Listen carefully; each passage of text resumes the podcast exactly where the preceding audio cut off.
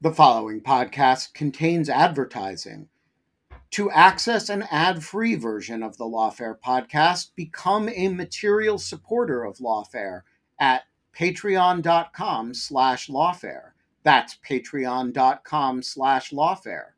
Also, check out Lawfare's other podcast offerings, Rational Security, Chatter, Lawfare No Bull, and The Aftermath.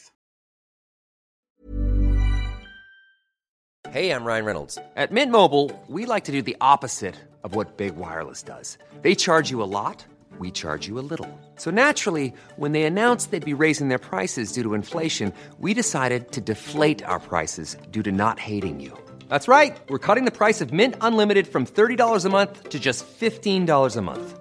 Give it a try at mintmobile.com slash switch. $45 upfront for three months plus taxes and fees. Promo for new customers for limited time. Unlimited more than 40 gigabytes per month. Slows. Full terms at mintmobile.com.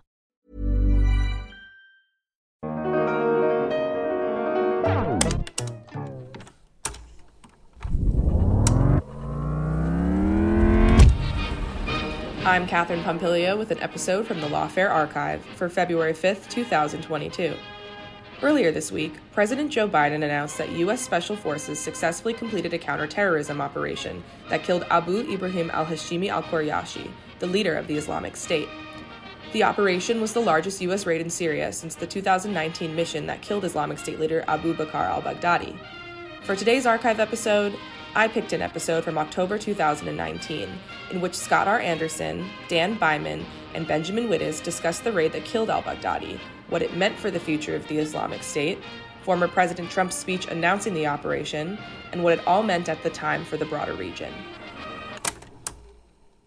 I'm Benjamin Wittes, and this is the Lawfare Podcast, special edition, October 28th, 2019. Abu Bakr al Baghdadi has been killed in a raid by U.S. forces in Syria. The president says he died like a dog, whimpering and crying, uh, and gave a remarkable uh, statement victory lap, football spiking uh, on Sunday morning. Uh, we put together a quick group to discuss the implications for ISIS and U.S. policy in Syria, the oddity of the president's chosen mode of announcement of the event, and what it all means for the ongoing debacle with the Kurds and the Turks in northern Syria. With me in the jungle studio is Scott Anderson Lawfare senior editor, and with me by remote magic of Skype and whatever is Dan Byman, uh, our foreign affairs editor. So, Dan, let me start with you. Uh, everybody's talking about this now, but in your judgment, how big a deal is it that Baghdadi is uh, uh no longer among the living? It's definitely a big deal. Uh, Baghdadi was the leader of the Islamic State. There's no clear successor. And he was someone who was uh, skilled, he was inspiring to many people. And his death not only deprives the Islamic State of a key leader, but it's also unclear exactly how they'll replace him. Will whoever comes in be able to consolidate control if that person is also hiding from U.S. Special Operations Forces and from drones and airstrikes?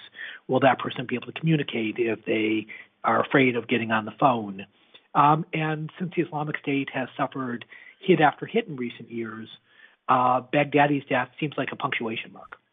All right. Um, and in the immediate aftermath of Baghdadi's death, there was a second raid in which another person was killed. Um, what do we know about uh, Al Muhajir and and what is the significance of, of his death? He was a senior leader. It's a little unclear how senior an operational leader he was. He had a, a significant public role. So then when someone's visible, we tend to associate um, a lot of importance to them, even though at times they're kind of the the Sean Spicer equivalent of the jihadist world. Um, but uh, he was certainly a, a significant figure, and his death shows that the campaign is going to continue. It's going to be relentless, and that it's not simply a one-off strike against Baghdadi, but rather there were numerous people who were killed before Baghdadi, and this is going to continue. So, this is not the first time that the operational leader of ISIS, or as its predecessor group was named, Al Qaeda in Iraq, has been killed. Uh, in fact, it's not even the second time or the third time. Um, and so I have a little bit of a why is this time different from all other times? I mean, you know, we we killed uh, one after another uh, of these uh, uh individuals who kind of rose to prominence in these organizations, and each time the expectation was that this was kind of the uh, the you know the beginning of the end or the you know the death throes, as Dick Cheney once put it. Um, and each time the organization has a kind of resilience that is uh, impressive. So, you know, why is why should I assume that this time is going to be any different? Well, let's first of all start with the previous times where, of course, these organizations endured, but they've become much less effective. Uh, when's the last major Al Qaeda strike on the West? If you look at the Al Qaeda core, um, the Al Qaeda core and the Islamic State both wanted to hit the U.S. homeland, and they were able to inspire people, but they were not able to direct operations on the U.S. homeland. So these attacks on mid-level figures, on logisticians, on operational leaders they've had a real impact and they haven't ended the conflict, but they've made the group less effective. But I'll put Baghdadi in a different category. And part of that is when you look at why people join the Islamic State. Um, there are a lot of reasons, some of which are ideological, some of which are personal. But a big factor is that in 2014 and 2015, this was a group that could present itself as a winner.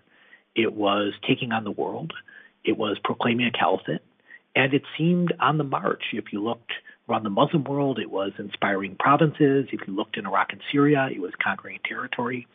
And that momentum has been reversed. And having its leader be killed and not having you know, an obvious successor of the same stature means it's going to be less inspiring. Again, to be clear, this doesn't end the group. It has lots of people under arms. It has a large clandestine network. It's inspired lots of people. It's easy to go overboard on this. But at the same time, it's also, I think, a bit too easy to say that everything's going to continue as before. So you don't look at this as another, uh, you know, you kill Zarqawi and uh, I don't know, as Obi Wan would say, you can strike me down, but I'll come back more powerful than you can possibly imagine, right? I, I mean, there's no, you don't think there's a, a, a, a Baghdadi waiting in the wings to take over uh, and kind of reimagine the organization in some even more grandiose fashion, the way Baghdadi himself did with Zarqawi's death or with some intervening deaths along the way? Uh, well, never say never. I don't want to claim I know the um, leadership capabilities of whoever's going to take his place. But the bigger issue to me was that when Baghdadi was able to take over, he did so at a time of opportunity that you had the Iraqi government that was um, increasing discrimination, that was turning against the Sunni tribes and others who had helped fight the Islamic State of Iraq, um, uh, the group's predecessor. And at the same time, you had the Syrian civil war breakout, and Baghdadi was very skilled in exploiting these opportunities. Um, so part of the um, question here will be, can we deny the Islamic State opportunity?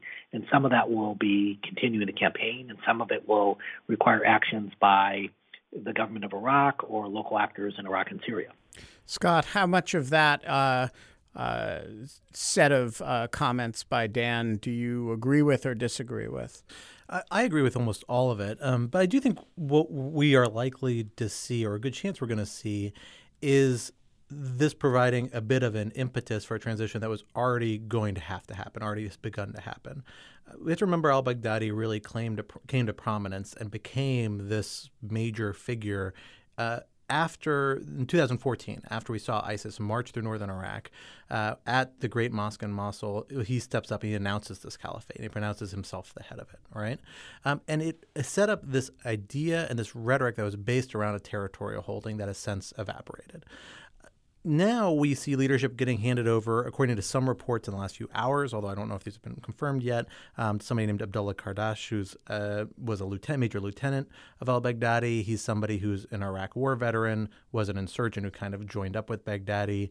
Um, uh, particularly after Baghdadi took Mosul, and is known as kind of an internal enforcer within ISIS. Uh, so somebody who may be more on the operational side, uh, with certainly enough military background um, to to play, perhaps play that angle up a little bit more.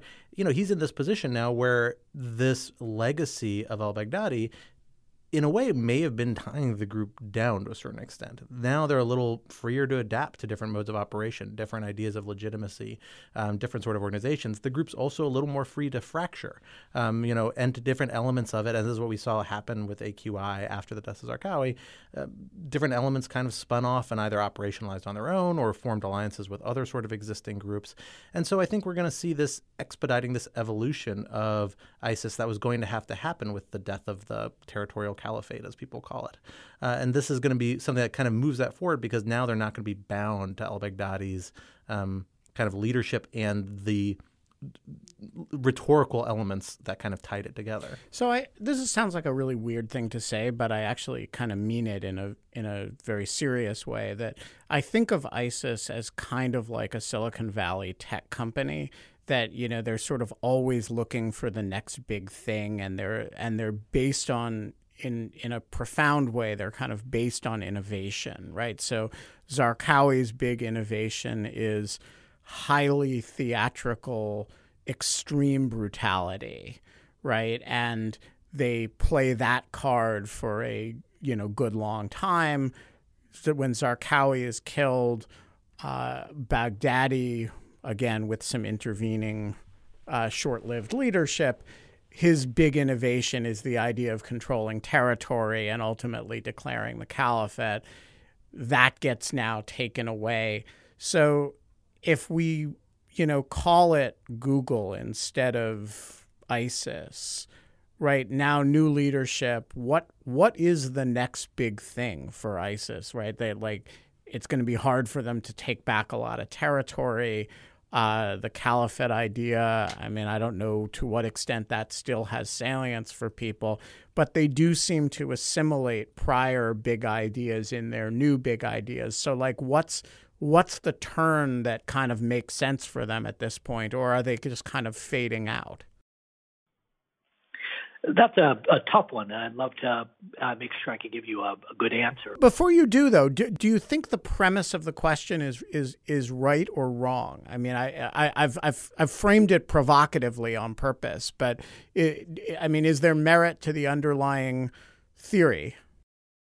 Um, I would say that yes, they have uh, sought, sought a splash, but they've done things other groups have done before. So we've seen other groups that have carved out territory. We've certainly seen other groups use horrific brutality.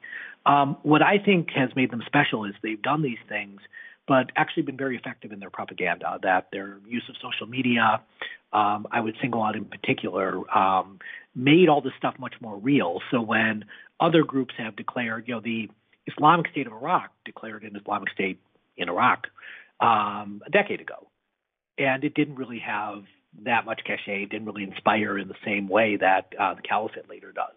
And so, to me, a lot of that is greater publicity and their ability to back up their words. And a lot of that, again, comes from having some degree of success. And so, a big question to me is simply can the counterterrorism pressure be sustained? And some of that is at the kind of military level, and some of it's going to be trying to you know keep on top of the new technologies and make sure they can't be exploited. Uh, one thing that I do worry about quite a bit um, is what we've seen on the white supremacist side is this idea of live streaming violence, and that's something that I think unfortunately is going to cross extremist groups where we'll see different groups that are using these technologies uh, simply because young people are are using these technologies. It's not the sort of thing that you know requires brilliance on the part of a terrorist group. Um, it's simply a lot of their 18 year old members will be doing this in their daily lives and are likely to apply it to violence. So that's one area I'm quite concerned about. Yeah, I mean, I, I think I think uh, Dan makes good points there, and I and I would add to it just two other considerations that uh, the new ISIS, whatever it's going to be, are kind of facing that may help shape it. Um, you know, the the one area where it's arisen is is uh, spaces where you have a combination of limited government control of any sort, really, uh, and then the uh, presence of, frankly, broad Sunni discontent um, in Iraq and in Syria, places where people were had a gov- governance vacuum, and then in Iraq, particularly in 2014, widespread discontent with the Maliki government that led to a degree of popular acceptance in some parts of uh, the country to this wave of ISIS, seeing them kind of as liberators, although I think a lot of people became quickly disenchanted with that. Um, those elements are still there. They're not things that go away strictly by um, you know military measures or intelligence measures. There's a degree to which you need some sort of governance or some sort of structure in place, at least to kind of maintain control of territory and make sure you don't have big pockets where groups can form and train and organize. That's very difficult to do, um, but that's kind of the idea of this last phase of the counter ISIS mission. And then on top of that, you know, you you do still have the simmering discontent potentially, particularly in northern Iraq, where there is still strong um, concerns with how people feel they're being treated by the Shia-dominated central government. We haven't seen the Sunnis be as active in opposing that as they have been in the past. They seemed to be fairly quiet, I think, in part because they're still recovering from the shock of the ISIS campaign and the counter-ISIS campaign. Um, but I, I don't think that those feelings of resentment have gone away. The other factor I think we have to think about is that ISIS in Syria is in operating in a very different strategic environment now than it has in the past. Most parties in Syria up until really 2017 were treating uh, united in the fact they were relatively opposed to ISIS. Russia and the United States were uncomfortable with each other's positions. The Assad regime was not comfortable with what the SDF was doing. Turkey didn't like any of it. But they're all opposed to, to ISIS and at least were fighting it or at least weren't objecting to other people fighting it. Now that ISIS is gone, those other actors have a lot more relative concern with each other's and each other's motions. And it is a not a two-dimensional battlefield; it's a three-dimensional battlefield and political battlefield, not just in terms of actual military compact. And and, and that gives space for ISIS or what is currently ISIS that may evolve into other entities and identities to begin playing off those different elements in different ways. And I think we can expect to see them take advantage of that to the extent they are permitted to. And the fact that we've kind of lost that focus on a counter ISIS mission in Syria, I suspect, um, may enable those opportunities. Um, so the president announced this with uh, his usual uh, grace and uh, decorum. Uh, Dan, does that matter? So much of terrorism and its danger is psychological. And so the number of Americans who have been killed by jihadist terrorism on U.S. soil since 9 11 is much smaller than certainly I feared um, right after 9 11. It's um, just over 100 people. And so the impact of terrorism is not just in the actual um, death of innocent people, but it's the fear it creates among citizens, it's the potential divisions it creates. And one thing that President Bush did well, and one thing President Obama did well, is after there were attacks, they tried to bring people together. And this was far from perfect, but they recognized that this was a threat to our entire country. And at the same time, that any response was going to be an American response and would be shared by people of different political persuasions. And Trump's response was was a gloating response. It was uh, he in his Q and A session following his remarks, he immediately began praising himself and uh, bringing in a range of political issues. And it was the sort of thing that you know alienates many people. And as a result, I think the president had a real opportunity to unify Americans for a day at least. And unfortunately, uh, he passed it by. What do you think, Scott? Is there uh, I mean, is it merely a missed opportunity, or is there? I mean, I I, I can't quite put my finger on. Uh, other than that, I found a lot of the specific sentences that he uttered really jarring and and upsetting. I, I can't really put my finger on kind of what was wrong with it, other than that it's not the way a president is supposed to sound. Uh, we'll get to the specific issue of of uh, of claiming the oil later. Um, but uh, what is, to your mind, the significance of the president announcing it in the fashion that he did? You know, to the extent I think that there is one thing that helped unite the rapid global opposition to the Islamic State and proactive opposition, actually participation in a coalition to combat them, is the horrendous savagery that they visited on uh, civilians, on people of different sectarian identities, on the opposing soldiers. Um, you know, the mass graves, the mass executions, the throwing homosexual uh, and LGBT Iraqis from the tops of towers uh, in Mosul. These horrendous, horrendous acts of a type of violence that I think a lot of people had thought was from a chapter of human history we'd, put, we closed the book on, or at least mostly closed the book on. Um, that's the sort of rhetoric of violence that President Trump is evoking in a more somewhat more subdued manner. But when you say he died like a dog, he is using violence and the rhetoric of violence to exercise power over this person in a symbolic way. To say they are weak, they are defeated, we are stronger than them, we can dominate them, we can control them. And that's, you know, the play with that sort of ideas and with that sort of language is playing into that same book. It's legitimizing it. It's playing on the battlefield that they've carved out for themselves and that they're going willing to go to limits that I pray the United States would never go to. And I think stepping in that direction was itself a very dangerous move. You know, when President Obama did the Osama bin Laden raid, there was, you know, some aspects of story got out, and there were some people who kind of played up some of these more um, violent aspects of it. But the official rhetoric, at least from the president, was very consciously, as others have described, trying not to spike the football, not to make this a celebratory act, to treat it with solemnity and to treat it with the seriousness it deserves. And there was none of that here. And I worry what that does for the perceptions of legitimacy and um, uh, kind of you know moral superiority uh, that that we has helped us build alliances, um, both against ISIS and in other contexts as well. So all of this uh, takes place at a weird moment in U.S. Uh, interaction with uh, Syria and sort of northern Syria in particular. Um, Dan, how should we understand this set of events? Against the backdrop of the U.S. Uh, quasi withdrawal or uh, permissive attitude toward what the Turks are doing with respect to the Kurdish regions? So, part of the, I'll say, frustration I have with Trump's foreign policy is embodied in how he handled the Kurds in this situation. Uh, so, simply allowing the Turks to go in with a very bloody military campaign, right there, that is something that should have given any administration some pause.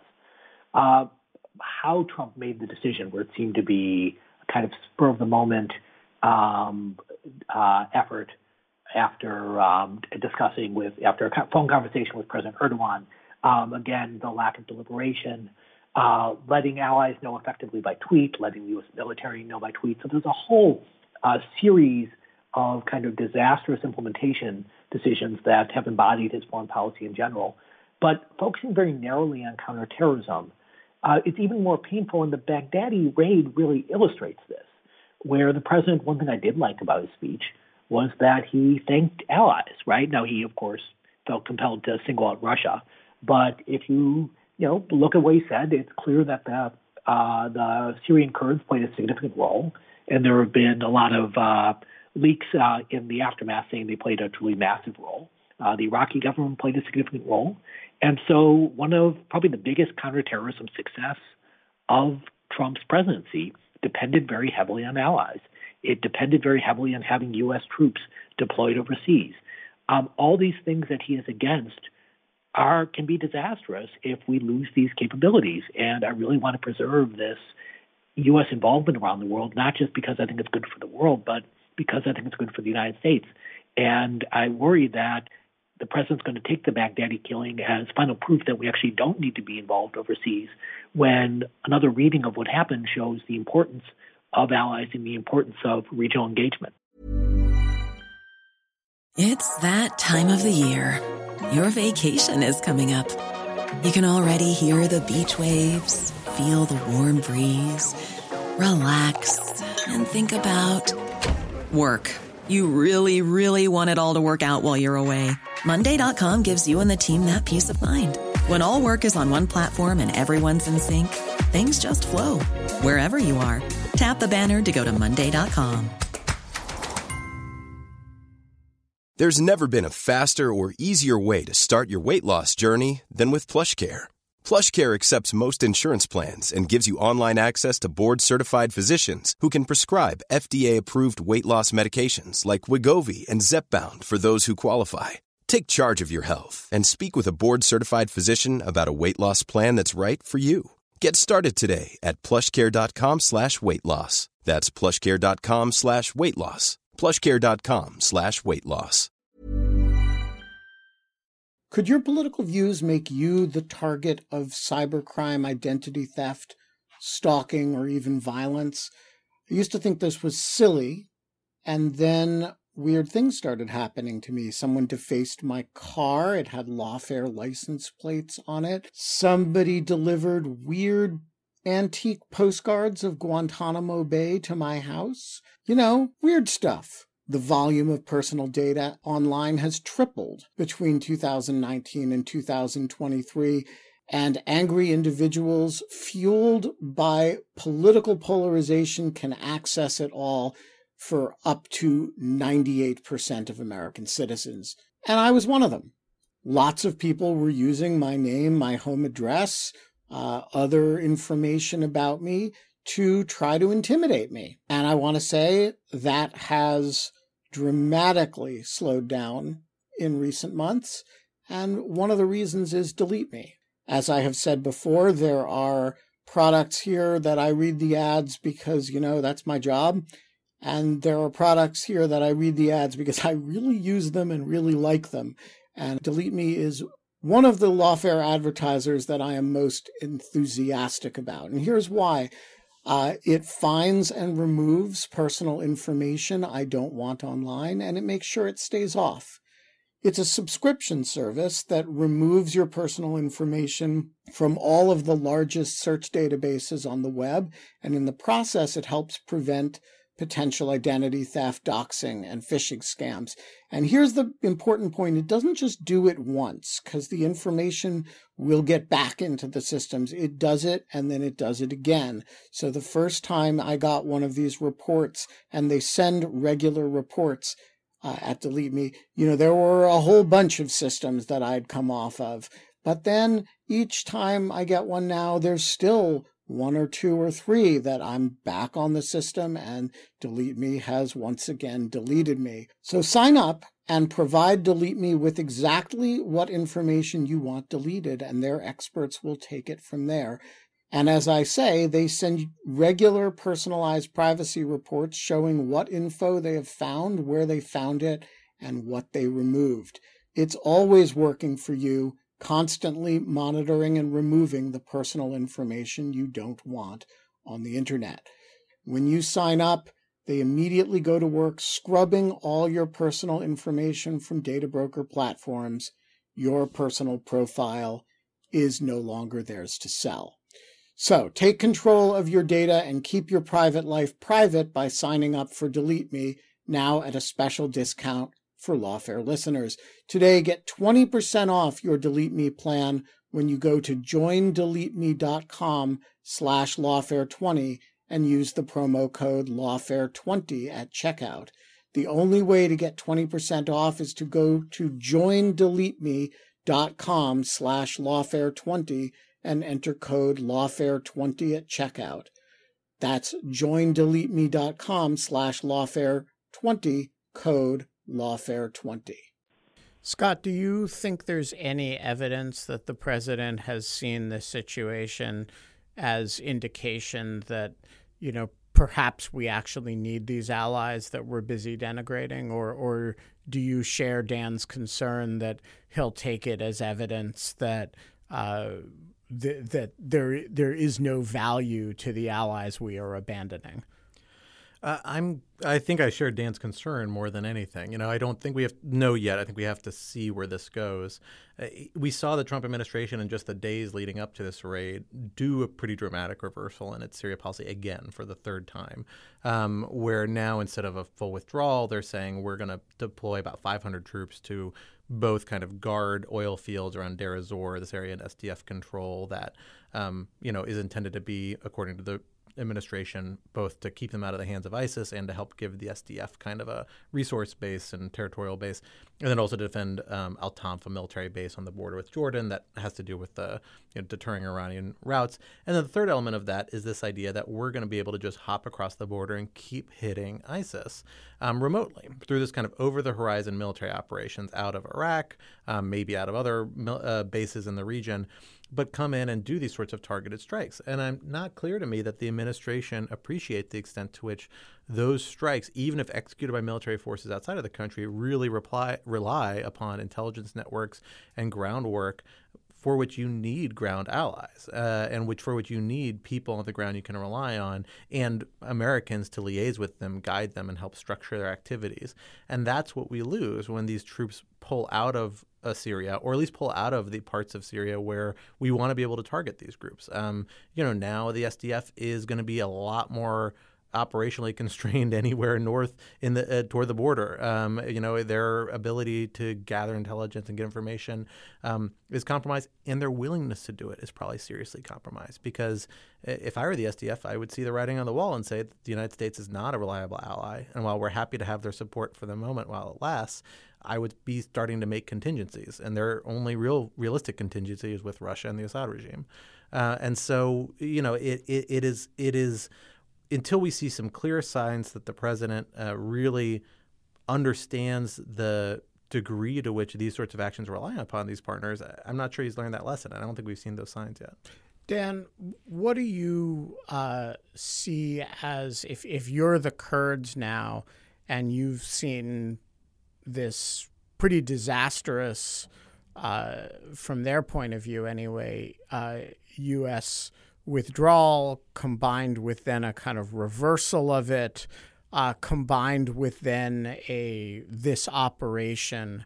What is your takeaway? Is the, is the takeaway that the U.S. sucks, but boy, they're better than anything else, and you kind of got to work with them anyway, or is the uh, takeaway that the U.S. sucks, they're unreliable, and you got to make other contingency arrangements, or um, both? Um, sir, I would say certainly both, but with an emphasis on other contingency arrangements. Uh, the Kurds always had relations with the Assad regime in Syria. They never abandoned that when they were working with the United States. But at the same time, they've really uh, tried to increase their uh, partnership with both the Syrians and the Russians. Um, and some of the territory that they controlled is now effectively controlled uh, by the Syrian government. And the Kurds need that because they need defense against the Turkish incursion. Uh, they would definitely prefer to work with the United States. The U.S. will give them more autonomy. The U.S. doesn't want their land. Um, the U.S. in general is very effective at you know at fighting and doing what it does. But I, the Kurds, I'm sure, were always um, a little nervous that the United States would continue its tradition as it has done in Iraq and other areas of working with the Kurds and then not supporting them at different historical periods. But this particular abandonment was so sudden and was, um, in a way, so disastrous for them that um, they're going to have to uh, find other partners, even if they try to maintain some relationship with Washington. All right, let's talk about oil. Um, the president was not very clear about many things yesterday, except that Baghdadi died like a dog and whimpered and all that jazz. He was fulsome in his praise of an actual dog. Um, and he was really clear that he wants the oil. Um, as uh, one of you suggested earlier, there has been something of a redeployment around certain oil fields for purposes of Kurdish access to the oil revenues from those oil fields. But that is not the way the president talks about it, which is as though we are going to take these oil fields and we're getting the oil. Um, so, Scott, first of all, I just for listeners who do not have a sense of the international law of capturing oil fields, is it lawful for the United States to take Iraq's oil and its oil fields by using military force? Uh, it is definitely not. Uh, it's probably illegal under both domestic and international law. Uh, international law, you know, the fundamental tenet of international law is not claiming territory uh, by military kind of conquest. And what about when, the stuff under the territory? that also counts as part of it, and it's a lot of stuff over the territory at times too. And even if you were to occupy it for reasons of military necessity, you're not supposed to start exploiting the resources for your own gain. Although it's not clear that's really what Trump's talking about here. Um, under domestic law, you know, we are really only there under either a counter ISIS mission or an idea of Article 2 authority, the president's inherent constitutional authority, uh, the latter of which has never been tied to this idea that somehow we're going to start claiming resources. Um, it, it, seems that the president, this is the president's weird shorthand for saying we want to keep these in control of our allies. We want to kind of keep them dominated. And it is notable that one of the major fields is developed by ConocoPhillips, uh, uh, an American company, which may play into this sort of idea that it's ours. Yeah, so I, I just want to pause on that because when I was listening to him yesterday, it was not at all clear to me that it was shorthand for keeping control. He he always says, I always say, take the oil, secure, you know, get the oil.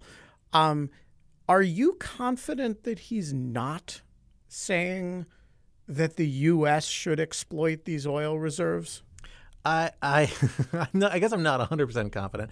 I mean, the President Trump has had this weird line that comes up over and over again in the Middle East. He said it about Iraq uh, in the campaign, and he said it early in the administration, and it's kind of come back occasionally, which feeds into, by the way, a horrible line of uh, conspiracy theories and anti-American sentiment in Iraq and plays directly into the hands of the people who spread those uh, rumors that say that yeah, that's the only reason we ever entered Iraq in the first place is to try and get their oil.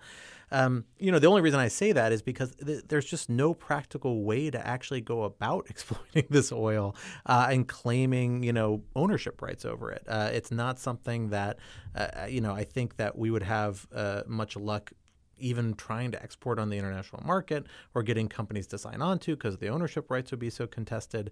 Uh, we've seen a dispute like this play out between the Kurdistan regional government in Iraq and the central government in Iraq a few years ago. And uh, the central government in Iraq was able to through a series of legal actions, really cut off the KRG's ability to, uh, you know, exploit this oil. I think the Assad regime, or maybe the SDF, or I don't know who would do it, would have a little harder time against the United States. But uh, you know, that's it just is so beyond the realm of reality to think we're somehow going to land Army Corps of Engineers and start building oil derricks in central Syria, surrounded by um, you know Russian military troops and with our Kurdish allies. It just doesn't seem realistic. Now it is possible maybe that they'd say, well, it's with our clients, the SDF. Um, they're u- using American companies, at least in this one case of this one field. I don't know about the other uh, major field. Um, and uh, you know maybe that feeds into this weird shorthand the president's using. But I, you know, I will grant you, it's a generous reading of what the president has said at, the least. Dan, um, how do you understand it? I mean, I, you know, the Bush, the the poor Bush administration for years had to deal with the slogan "No blood for oil." Trump seems to be out there saying he like he's going to print a bumper sticker "Blood for oil." Um, how how do you understand what the president has said about these oil fields? Uh, so I put this in the category of the moat with alligators that the president wanted on the U.S. Mexico border, where I assumed, of course, that was a joke the first time I heard it, and that it seemed to be something he really pressed officials on, that he wanted these kind of crazy um, ideas to be implemented. And the Washington Post quoted uh, defense official is saying that um, this is like feeding a baby its medicine in yogurt or applesauce. And the, the implication seemed to be, or actually quite clearly was, that this was a decision uh, to keep some military presence in Syria that the uh, Pentagon uh, really wanted. And they phrased it in a way that would appeal to Trump's view of the world, even if it was nonsensical pause there for a second. So I, am the Joint Chiefs and you're Trump, and I come to you and say, let's keep 500 uh, special forces troops uh, in northern Syria, but only to protect the oil fields. Is that? Is... I, exactly. And you say, Mr. President, you've said in the past we should take the oil. This will help us make sure that no one else is going to take the oil you play to his past rhetoric, you play to his past bad ideas in order to do what you were hoping to do anyway. I actually really don't like it in civil military terms, right? I feel that it's misleading the commander in chief. The problem is we have a kind of deranged and um, somewhat you know foolish commander in chief. So it puts military officials in a very bad spot. And but but but you do not assume that those troops are in any way there to uh, uh, to exploit the oil reserves, but rather to uh, but rather to they're they're deployed in the region of those reserves to do what they're going to do, i.e., be eyes and ears and special forces for this kind of raid, but uh, uh, deployed in the region uh, of these uh, of these oil fields.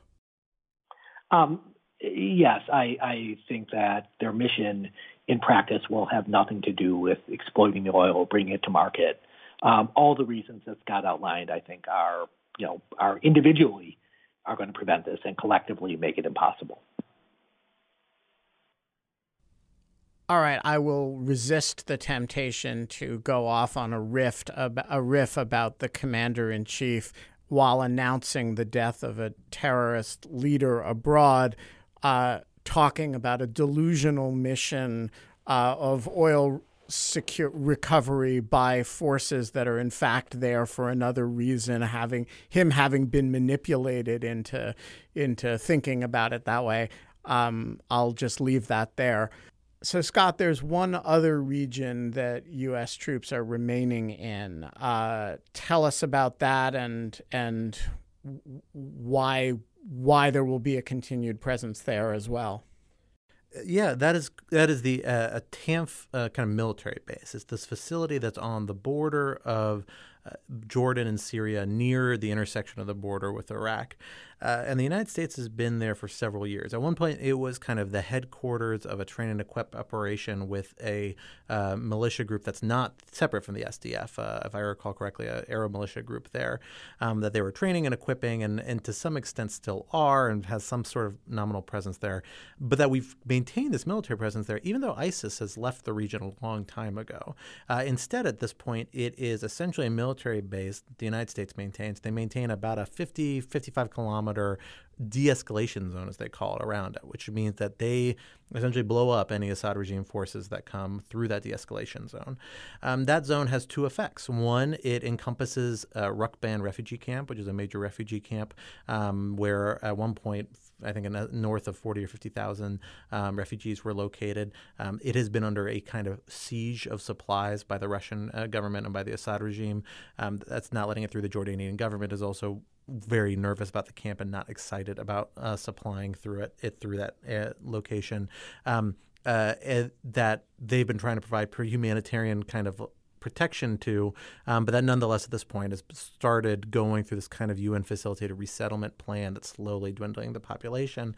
But the more important one strategically, it seems to the United States at least, in addition to that maybe humanitarian justification, is that this de escalation zone covers the major supply uh, road um, between Iraq and uh, Western Syria and eventually Lebanon, which would create this kind of supply route for the Iranian government by which they could get material in theory from Iran to Iraq, both of which you know it has strong networks in through Syria to its agents with the Assad regime in Western Syria and then on to Hezbollah, its kind of agents in Lebanon, uh, create this kind of Iranian trade route.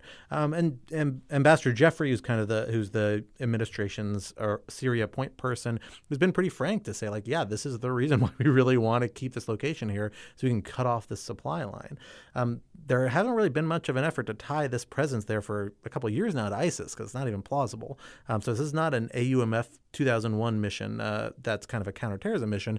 Instead, it appears to be an Article 2 mission. The president's doing this claimedly under his own constitutional authority. Uh, John Bolton at one point said as much in kind of a flippant remark, although we haven't seen any more official statement than that on it.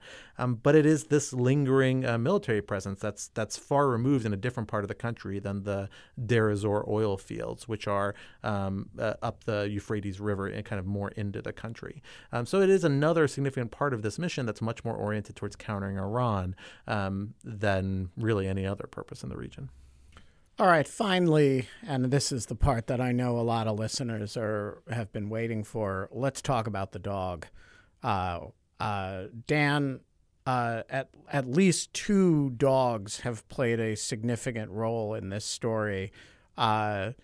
Uh, is this just the kind of 30 to 50 feral hogs of the Baghdadi raid, or is there actually something important here? Um, I think it's definitely the feral hogs, but I will say it's pretty clear that the president has very strong feelings towards dogs. Um, Baghdadi, he has dying like a dog. Um, he's praising the beautiful and talented dog that was injured on the raid. And, you know, it is, of course, um, known, I think, to many Americans who follow these things that um, canines play a very important role um, assisting um, special operations forces um, in these raids. So it's not a surprise that there were dogs on this mission. Uh, but the fact that the president himself felt compelled to single out the dog is quite interesting to me. Um, and the press attention that the possible identity of the dog might be getting, whether the dog's photograph will be released. I think this shows that this may be one of the legacies of this raid in the popular imagination um, is this picture of the dog and um, kind of juxtaposed with the image of Baghdadi that the president is trying to push. And you know, uh, for listeners who don't know this, in this region of the uh, Arab Middle East, dogs are not uh, an a really admired animal the way they are here. Is is that fair, Dan? Oh, absolutely. That uh, dog is seen as unclean, and so uh, dying like a dog is kind of a double um, insult. There's a standard insult one would expect uh, to people um, in the West, but it's especially um, insulting in uh, in an Arab context. And so, Scott, you've you've spent a lot of time in Iraq. I, I don't know how much time you've spent in Syria, but w- what when when we do a raid like this and the rhetoric about it afterwards is all about dogs and there's a picture a celebratory picture of a dog and Baghdadi is said to die like a dog uh, what's the and and the terrorists who are running around like puppies? I think the president said. What's the I mean, th- th- that has cultural resonance, as Dan puts it, on on this side of the Atlantic Ocean. But I suspect it has very different cultural resonance in the communities in which uh, these raids took place. What is it like? How do people react to it when we when we talk about it that way?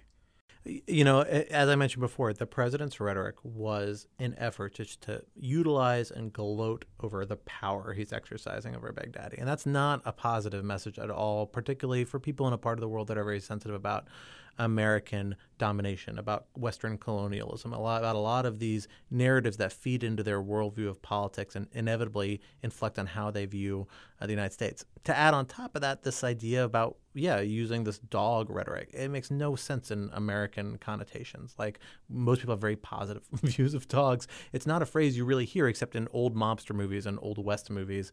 Um, and I'm, I kind of suspect that's where the president got this more than any deliberate effort to, um, you know, try and provoke, um, you know, Arab audience or Middle Eastern audiences. Um, but it does have that sort of impression where if you're already skeptical of the United States interests, you already view them as uh, an entity that's intent on repressing, um, you know, foreign peoples, and then all of a sudden they're using this rhetoric that has certain cultural connotations. I think um, you know, who's a, a, Twitter and blogger who's kind of uh, was notorious for posting photos of Mosul under um, the Islamic State, and now is, provides really wonderful insight into some things that are happening on the ground there.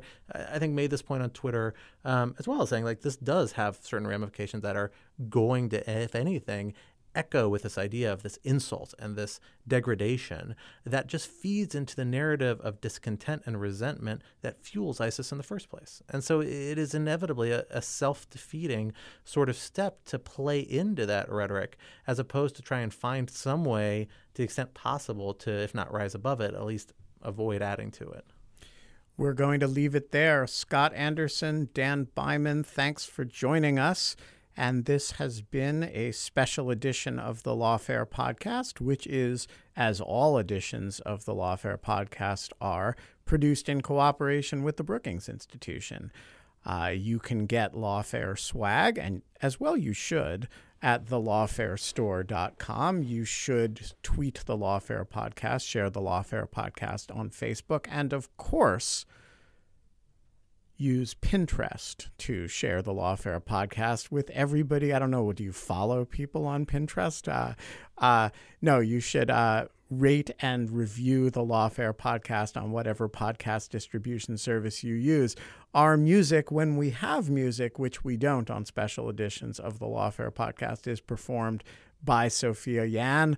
The Lawfare podcast is produced and edited by Jen Patja Howell. Only today it is produced and edited by Michaela Fogel, who is our audio engineer. And of course, thanks for listening.